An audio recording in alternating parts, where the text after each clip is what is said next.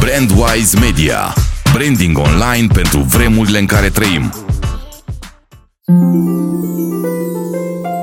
A fost odată ca niciodată începe povestea noastră de astăzi, sau mai bine zis, povestea poveștilor. Am vorbit de mai multe ori în materialele noastre, pe toate canalele media despre puterea poveștilor, dar de data asta intrăm în adâncime și am de gând ca la finalul acestui podcast să știi exact de ce acestea funcționează de fiecare dată. Povestea poveștilor are o structură exactă, indiferent de ce vrei să transmiți, și ea funcționează de fiecare dată. Numai că este vorba de o combinație iscusită între știință și artă și trebuie ținut cont de informațiile pe care urmează să le afli. Sunt Cristina Imre, fondatorul Brandwise Media, locul în care începe povestea ta de brand. Sper că încet încet te-ai conectat cu noi în mediile în care activăm și astfel ai avut acces la informații care te-au ajutat și te ajută în continuare. În caz contrar, te invit să o faci și cu ajutorul tău putem ajunge la cât mai multe persoane care pot beneficia de materialele noastre. Și îți mulțumesc pentru asta. Subiectul de astăzi consider că este unul de mare impact pentru tine și pentru noi toți. Dacă vei înțelege cât de semnificative sunt poveștile și mai ales structura corectă a poveștilor pentru umanitate, viața ta se va schimba pentru că va afecta toate ariile vieții tale, odată ce vei aplica cele învățate și înțelese astăzi. Da, este o afirmație ambițioasă și o susțin. La final vei înțelege exact de ce. De aceea te invit să trimiți acest podcast la orice persoană de care îți pasă. Și acum hai să plonjăm în știința care ne dezleagă semnificația și impactul pe care poveștile îl au în viața noastră. Puterea poveștilor era cunoscută, dar până nu de mult ea nu era foarte bine explicată și nici înțeleasă. Asta pentru că accesul la creier era limitat și nimeni nu putea să explice foarte bine ce, de ce, când și cum funcționează. Se cercetau datele externe, cum reacționezi tu când auzi o poveste, trăsături și semne culese prin observația directă, dar necorelate cu ce se întâmplă înăuntru în creierul nostru. Asta până acum aproximativ 10 ani, când în sfârșit în Statele Unite s-au alocat resurse și bani pentru o cercetare amplă de anvergură.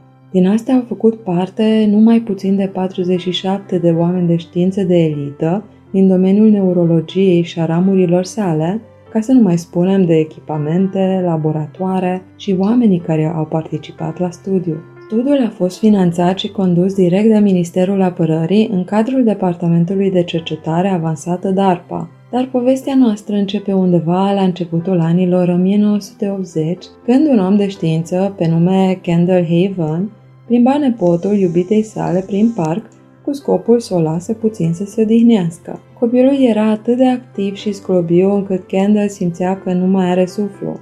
Deși avea 35 de ani, un copil de 5 ani chiar este un izvor nestăvilit de energie. A încercat toate metodele să-l facă pe băiatul ea mai moare. L-a ademenit cu mâncare, l-a momit cu alte opțiuni de joacă. L-a rugat în fel și chip să stea puțin, dar copilul continua să fugă și să facă tot felul de jumbușlucuri. Într-un moment de exasperare, Kendall îl întrebă pe copil. Nu vrei tu să stăm în nisip și să-ți spun o poveste? Și magia s-a întâmplat. Copilul brusc a devenit interesat, s-a așezat în nisip și a așteptat povestea. Șocul a continuat pentru că în timp ce Kendall, intrigat de moment, își spunea povestea, el a constatat, în deprinderea lui de a observa spațiul, pentru că era de fapt oceanograf, că nu doar copilul era captat de poveste, ci și ceilalți copii, mai ales trecătorii din jur care începeau să se apropie și să asculte la rândul lor. Era ca și cum, în momentul în care recepționau informația că se spune o poveste, nu mai puteau rezista tentației. Momentul l-a marcat atât de tare că a renunțat la ce făcea și a devenit primul storyteller oficial din America. Din păcate însă nu s-a alocat bani de cercetare în acei ani, doar câteva resurse minimale pe care Kendall trebuia să le folosească în mod cumpătat.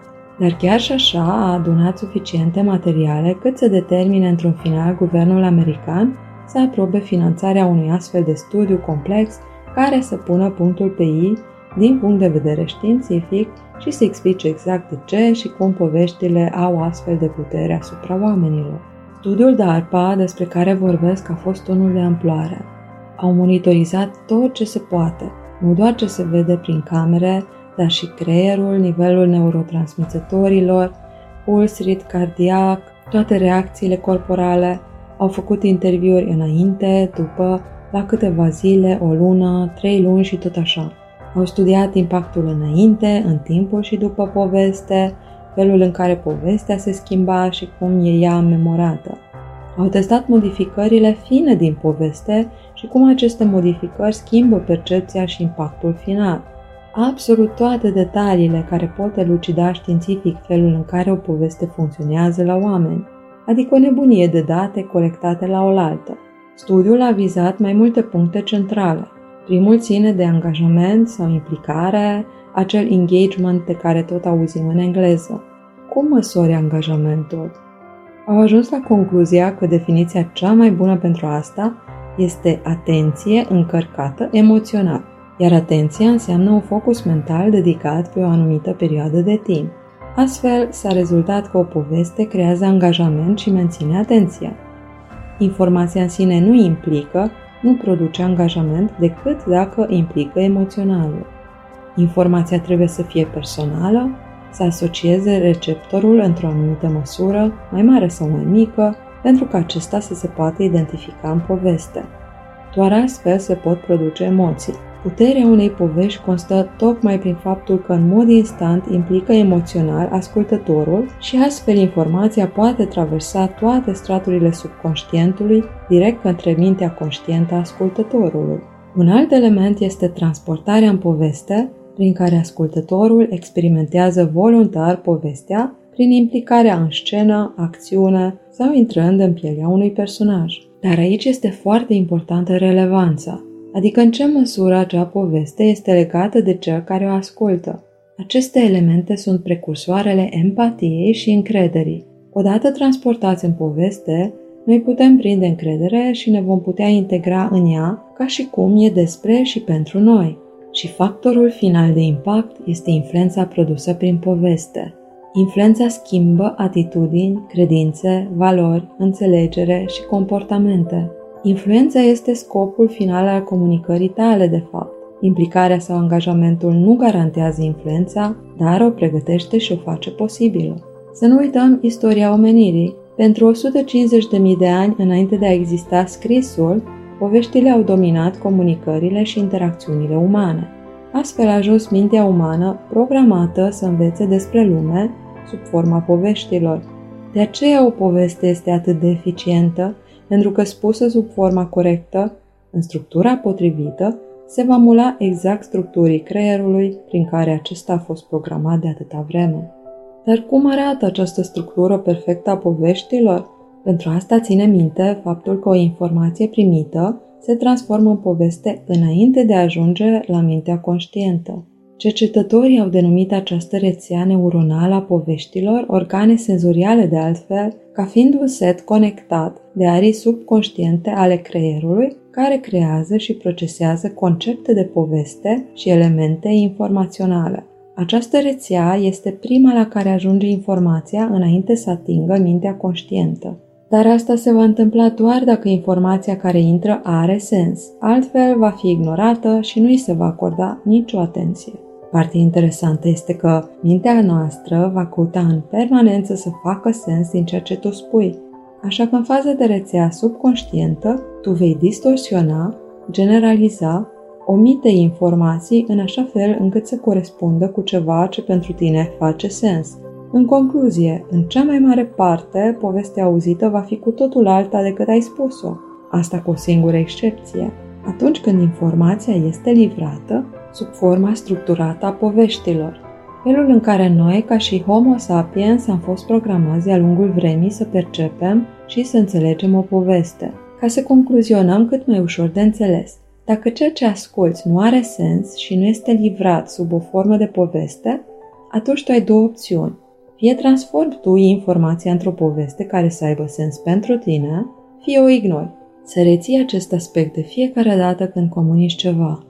Absolut orice primești din exterior ca informație, dar vine sub o altă formă decât cea de poveste, fie va fi modificată de către tine și apoi ajunge în mintea conștientă, fie este ignorată și nu vei reține sau învăța nimic din ea. Ce ajunge în mintea ta conștientă și respectiv în memorie este varianta personalizată a poveștii despre ce ai recepționat tu prin organele senzoriale, precum ochii și urechile, adică ce ai văzut și sau ce ai auzit.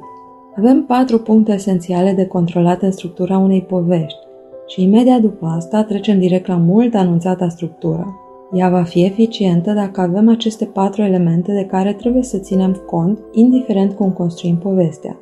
Aceasta trebuie să producă angajament, respectiv implicare, pentru a putea capta atenția. Apoi al doilea element reprezintă furnizarea datelor esențiale despre poveste, în așa fel încât pânza subconștientă să o lasă să treacă. Și aici intervine în mod obligatoriu factorul sens. Povestea trebuie să aibă sens pentru cel care o vede și sau ascultă. Iar ultimul punct esențial este implicarea emoțională, fără de care povestea nu va avea niciun efect. Deci o poveste trebuie neapărat să implice ascultătorul, să fie satisfăcătoare informațional, să aibă sens pentru noi și să ne stârnească niște emoții. Și acum a sosit momentul să afli care sunt cele 8 elemente care compun structura funcțională științific dovedită a poveștilor. Primul element este personajul principal, cel care ocupă poziția centrală în poveste. Poveștile au fost și vor rămâne întotdeauna despre personaje. Povestea nu este despre ce se întâmplă, ci cui îi se întâmplă acele lucruri. Românii s-au bătut cu turcii de nenumărate ori. Aceste nunți prezintă niște personaje inexistente, o generalizare vagă și care nu produce efect. Avem nevoie de cel puțin un personaj concret. Important de reținut că acest personaj cheie este ideal să fie o persoană. S-a dovedit că niciun alt personaj central, sub formă simbolică sau neanimată, companii, valori, lucruri abstracte, toate acestea nu vor produce același efect precum o persoană în carne și oase cu care ne putem identifica. De asemenea, personajul cheie este cel de la care pornește povestea și nu invers. Adică este mult mai greu să introduci un personaj cheie într-un scenariu deja existent sau o intrigă, decât să creezi o intrigă ulterior personajului. Așa că începe povestea cu personajul central în minte. Respectiv, nu vom începe cu românii care s-au bătut cu turcii. Selectăm un personaj. Radu cel tânăr i-a bătut pe turci de 20 de ori. Ok, e un pas înainte, dar un alt aspect important al personajului este ca acesta să fie interesant. Ce înțelege ascultătorul din interesant? A fi interesant nu este același lucru cu a fi simpatizat. Un personaj principal poate fi și negativ, așa că ne interesează caracteristici care, fie că e vorba de ceva fizic sau de personalitate, dar atrage atenția într-o formă sau alta. Hai să-l conturăm pe Radu și să-l facem interesant. Radu cel tânăr a fost un personaj fascinant în istoria românilor. Un copil din flori, cu o domnie obscură, dar foarte bun luptător și care i-a bătut pe tuși de 20 de ori, deja trezește interes pentru povestea noastră. Parcă ne vine să vrem să știm mai multe, nu? Și îți mai dau încă o informație esențială despre ce face un personaj să devină cât mai eficient în poveste. S-a dovedit că dacă povestea este condusă prin ochii personajului principal, eficiența și impactul crește adică nararea poveștii la persoana întâi, fie din perspectiva personajului principal, contează mult mai mult. Îl aducem pe Radu în actualitate ca fiind protagonistul unui film care începe astfel cu imagini medievale și o voce. Lumea spune despre mine că sunt un impostor, nevrednic să fiu voievod. Ei mă vorbesc pe la spate, dar rămâne să vedem cine are dreptate. Sunt Radu și acesta este povestea mea devine tot mai interesant, nu?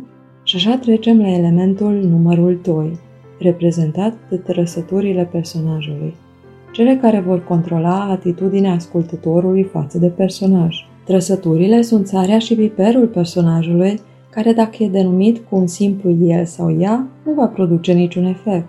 Pe când dacă introducem caracteristici care țin de trecut, personalitate, fizic, loc de muncă, vârstă, vise și planuri, frici, pasiuni, obiceiuri, obsesii, talente, abilități, temeri, plăceri, deja pot produce efecte și audiența poate încet încet să se identifice cu acel personaj. Fără elemente descriptive, în schimb, acel personaj nu va reprezenta mai mult decât un băț înfipt în pământ. Acest băț nu va putea avea niciun impact asupra ta sau, cu cât trăsătura este mai unică și specială, cu atât efectul va fi mai puternic.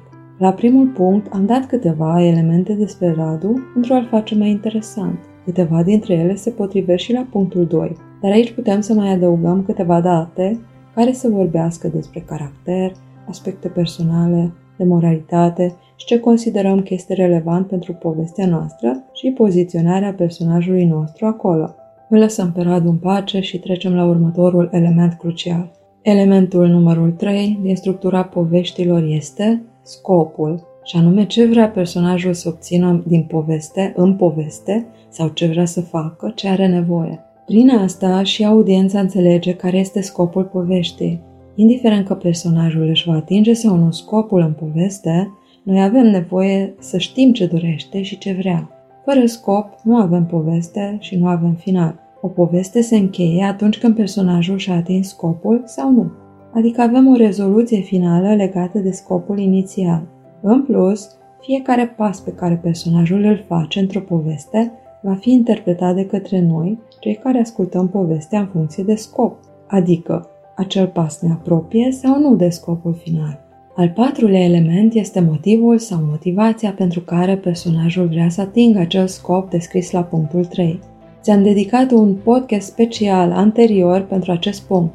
Vreau să fie un mesaj separat despre importanța motivației cuiva. Sper că l-ai ascultat. Am să rezum aici că dacă tu nu oferi un motiv pentru care faci sau ceri anumite lucruri, ceilalți nu doar că vor presupune ceva negativ din oficiu, dar acel negativ va fi cel mai probabil potențat și mult mai grav decât realitatea însăși. În cazul poveștilor, motivul personajului împreună cu trăsăturile acestuia vor sta la baza identificării noastre sau nu cu acel personaj. Cu cât este mai identificat, cu atât vei fi mai influențat de poveste. Noi știm deja că poveștile pot schimba orice, de la valori, la atitudini, comportamente, credințe, iar motivația unui personaj este un punct cheie în a obține acel nivel de atașament în poveste prin care noi putem influența. Asta pentru că prin asociere tu devii empatic, iar empatia este vitală pentru a putea produce o schimbare în cineva. Motivele sunt adesea cele care se corelează condiției umane, și anume credința, speranța, loialitatea, dreptatea, sacrificiul, familia, pacea, egoismul, lenea, scărcenia, leucomia și așa mai departe. Același personaj interesant, având un anumit scop, se va reflecta diferit în funcție de scop. Să vedem cum. A fost odată un cerșetor pe nume Dacian care vroia o pizza. Aici avem un personaj, Dacian, o trăsătură a lui este cerșetor și un scop, vrea pizza. Lipsesc încă cinci elemente din poveste, dar acum suntem la motive. Ce se întâmplă în cazul în care lăsăm povestea așa? În primul rând că ea nu produce niciun efect. E relativ plictisitoare și are foarte multe informații lipsă. Ce se întâmplă când nu ai informații? Inventezi tu sau ignori povestea cu totul. În cazul invenției, pentru că rețeaua noastră subconștientă are nevoie de date relevante, care au sens pentru ca să lase povestea să treacă, în lumea noastră, în această zonă specifică, probabil că primul gând va fi că lui Dacian este foame și poftește la o pizza, corect? Acest lucru te poate face să simpatizezi cu el sau nu, să te identifici cu el sau nu, dar măcar i-ai dat un motiv chiar dacă nu ai nicio dovadă sau certitudine că el vrea pizza pentru că este foame. Observă, te rog, cum ți se schimbă atitudinea față de el, schimbând doar motivația și lăsând celelalte trei elemente intacte. Deci avem așa. A fost odată un cerșetor, pe nume Dacian, care vroia o pizza și introducem patru motive diferite. Gândește-te la fiecare dintre ele când le auzi și vezi ce fel de tare îți dă sau sub ce formă îți schimbă întreaga atitudine față de poveste. 1. Nu mâncase de trei zile și mirosul de pizza de la un restaurant din zonă îl făcea să aibă halucinații de foame și de poftă. 2. Tocmai aruncase o bucată de pâine proaspătă de la cineva, înjurând că el nu mănâncă orice. 3.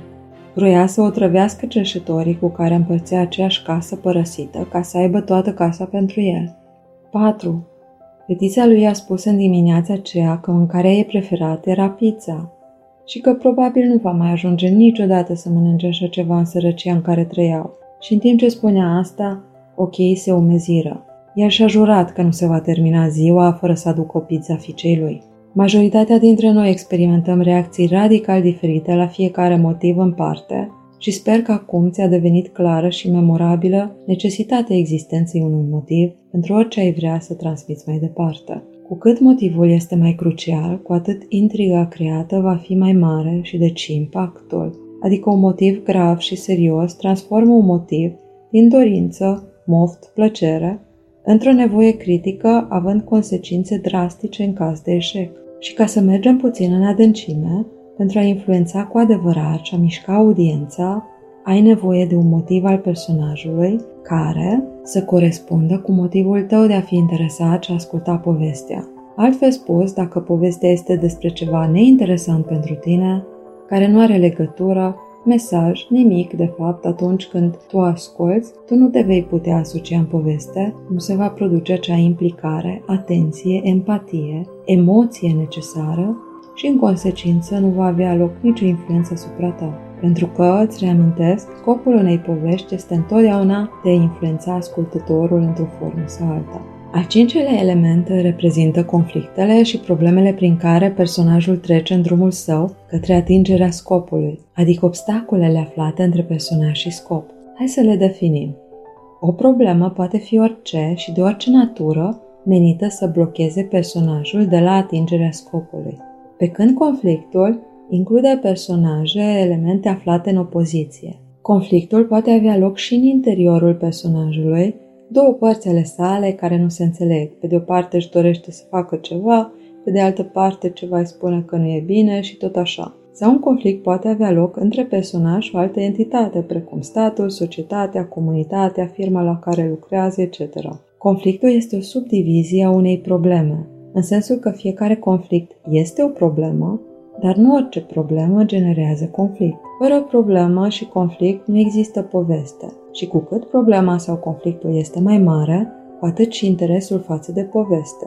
Dacă spunem că cerșetorul nostru care vrea pizza s-a dus la o pizzerie și a luat o pizza, apoi s-a dus unde avea de plecat, nu stârnim niciun interes cu asta. Povestea moare sec. Pe când dacă îl punem la cerșit o zi întreagă, fără să-i dea nimeni un ban, povestea crește prin suspans și interes. Dacă mai adăugăm și alte detalii și probleme, gen era foarte cald și simțea că nu mai are aer, să adăugăm un conflict, unde alți doi cerșetori l-au bătut până la sânge pentru locul în care stătea și putem să continuăm, atunci povestea crește prin intriga creată și interesul crește de asemenea. A șaselea element din structura poveștilor e reprezentat de risc și pericol. Avem aceeași nuanță de adăugat. Dacă riscul și sau pericolul nu e mare, interesul nostru e și el mic sau deloc. Hai să le definim pe cele două. Riscul este posibilitatea ca ceva să nu funcționeze cum trebuie, respectiv probabilitatea unui eșec. Pe când pericolul este consecința eșecului. Ce se întâmplă dacă scopul nu este îndeplinit? Dacă nu oprim schimbările climatice, moare omenirea? Riscul trebuie să fie mare pentru ca povestea să nu fie plictisitoare. Dacă riscul e mic, indiferent de pericol, nu suntem așa de interesați. George avea de traversat o pădure mare pentru a ajunge la apă. Pericolul este să moară de sete, dar nu vedem riscul. Putem să ni le imaginăm, dar povestea în sine nu produce mare entuziasm. Pe când dacă includem niște urși fioroși care se aud în pădure, sau susitul unui șarpe boa la tot pasul și plante otrăvitoare care dacă îl scârie îl fac inconștient, povestea începe să prindă viață, chiar dacă sunt alte elemente esențiale lipsă. Riscul și pericolul creează entuziasm, absorție în poveste, oferă acel factor lipici care ne face atras să urmărim ce se întâmplă mai departe. Elementele de suspans introduse vor aduce un plus de tensiune necesară pentru atragerea și menținerea atenției. Foarte interesante de remarcat sunt următoarele. Te-ai întrebat oare care sunt acele riscuri și pericole care produc efecte mai puternice în cadrul studiului? Am să-ți spun că pericolele fizice, deși folosite des în filme pentru că sunt facile și ușor de reprodus și interpretat, sunt mai la capătul listei. Ceea ce provoacă și implică mai tare audiența are legătură cu pericolele sociale, personale, mentale și emoționale, adică ridicularizarea, respingerea, desconsiderarea, singurătatea, penibilul, umilința, abandonul, fricile, izolarea, intimidarea sunt factori care produc efecte mai mari față de un element de handicap fizic, de exemplu. Interesant, nu? Al șaptelea element constă în luptă. Tradus din engleză, unde vorbim de struggles, această luptă se referă nu doar la lupte fizice, dar și la celelalte aspecte, precum un efort major, opoziție, confruntare. Audiența nu va aprecia o poveste în care, deși avem de toate, și riscuri, pericole, motiv și toate celelalte șapte elemente, dar nu experimentăm lupta care se dă în interiorul personajului sau lupta externă care o depune pentru atingerea scopului, adică vrem să vedem sudoare și efort. Omul nostru poate trece prin pădurea cu pericole, riscându-și viața, dar dacă nu avem elemente de luptă, vom fi dezamăgiți. Adică fie se luptă cu ursul, fie este înțepat și amorțește, apoi se tărăște însângerat prin pădure sau experimentează dureri halucinante de la șarpele care l-a mușcat, în timp ce taie în picior să scoată sângele infectat de acolo și așa mai departe. Sau putem creiona scena cu tenebre psihice despre ce luptă se dă în el cu toate pericolele la care se expune și cum se luptă cu sine să-și depășească fricile. Ne putem gândi la filmul cu Leonardo DiCaprio, The Revenant, legenda lui Hugh Glass, film bazat pe fapte reale și care este o capodoperă când vine vorba de efort și lupte, dar și suspans, pericol și risc. Dacă vrei să studiezi punctele 6 și 7 din structura poveștilor, trebuie să vezi sau să revezi filmul. Și iată cum am ajuns la ultimul element, numărul 8 din structura poveștilor. Este compus și denumit elemente. De fapt, vorbim de acele detalii din poveste care transformă totul în imagini. Detaliile prin care tu poți experimenta cu ochii minții întreaga scenă din poveste, fără să decurgi la filtrul tău subconștient, prin care adaugi tu cum vrei copaci, anotimpuri, fluturi, ploaie, culori, mirosuri, arome și așa mai departe. Detaliile au exact același rol precum luminile de la teatru când în funcție de scena de interes, lumina se duce într-o anumită direcție. Noi, ca și audiență, nu ne putem desprinde de acel loc luminat. Imaginează-ți un scaun gol pe scenă pe care se revarsă lumina de reflector. Chiar dacă auzi comotele actorilor din umbră, tu nu-ți poți lua ochii de pe scaun. Astfel intervin detaliile. Tu poți naviga cu ajutorul lor prin poveste, aproape obligând audiența să se focuseze pe ce vrei tu să pui accent în acel moment sau cadru. Prin ele, tu ai control absolut asupra ce vede audiența ta. Fără ele, lași totul în mâna sorții, acelei rețele filtru din subconștient. Cu cât un detaliu este mai specific, unic, neobișnuit și viu, cu atât efectul este mai mare. Pentru a contura linia unei povești, respectiv acel storyline, avem nevoie de un personaj principal, un scop, un motiv un personaj antagonist sau personajul negativ adesea, un punct final de climax, climax din engleză, în care se va da bătălia finală și în care avem un personaj de climax, de punct central, final, intens, care va influența deznodământul și rezoluția finală. Personajul acesta de climax poate fi personajul principal în cazul ideal, poate fi antagonistul, dar și un alt personaj. Cu cât ne putem identifica mai mult cu personajul sau unul dintre personaje, cu atât influența poveștii va fi mai mare. Atenție când avem mai multe grupe țintă și mai multe personaje. Fiecare personaj care poate atrage o anumită audiență țintă trebuie să aibă un scop, motiv și o rezoluție finală. Descoperim adesea în filme că poate ne-am asociat cu un personaj secundar și care dispare din film fără să aflăm ce s-a întâmplat și dacă și-a atins scopul. Rămânem dezumflați și chiar ne pierdem interesul în film, vorba aia. Atenție la aceste date! De aceea o poveste poate fi mai mult sau mai puțin complexă, dar atunci când construiești, trebuie să te gândești către cine este povestea adresată. Dacă există audiențe secundare care pot fi atrase de un alt personaj, și cum facem în așa fel încât să oferim suficiente elemente pentru fiecare. Și mai ales să nu lăsăm treaba în coadă de pește. Reține că povestea nu este conținutul, ci felul în care organizezi acel conținut. Povestea poveștilor este într-adevăr o știință și o artă la oaltă. Doar că acum ai toate elementele constitutive de unde poți deveni un observator și mai apoi un practician bun.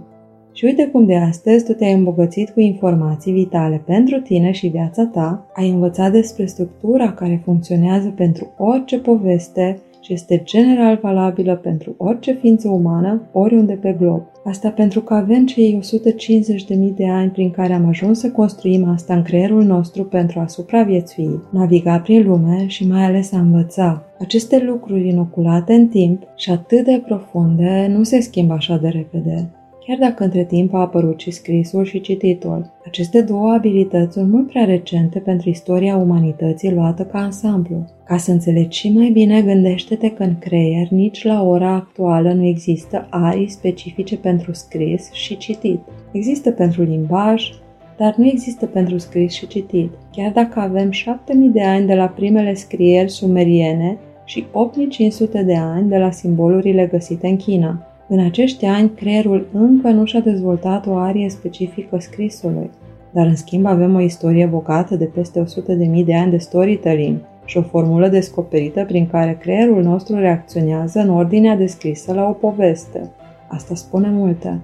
Concluzionând, datorită acestui istoric îndelungat, oamenii reacționează în mod preferențial față de o informație identificată ca fiind o poveste – și există o înclinație irezistibilă spre această formă adâncă rădăcinată în mintea noastră. Am să întăresc mesajul. Felul în care noi ascultăm o poveste nu se compară cu nimic altceva.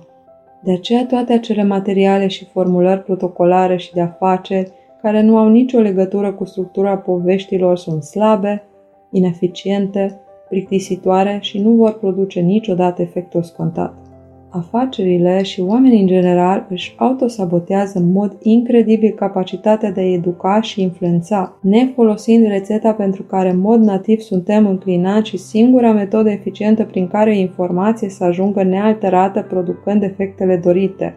E un alt paradox al omenirii, dar pe care acum, cu date științifice la îndemână, ești pregătit să-l contracarezi. Ce zici? Am avut dreptate când am spus la începutul acestui podcast că este poate unul dintre cele mai importante și utile informații pe care le poți învăța și că aceste date merită pe deplin share la cât mai multă lume pentru a deschide mințile în direcția poveștilor, indiferent de context. Și am încălecat pe așa și v-am spus povestea așa. De data viitoare, Brandweiser,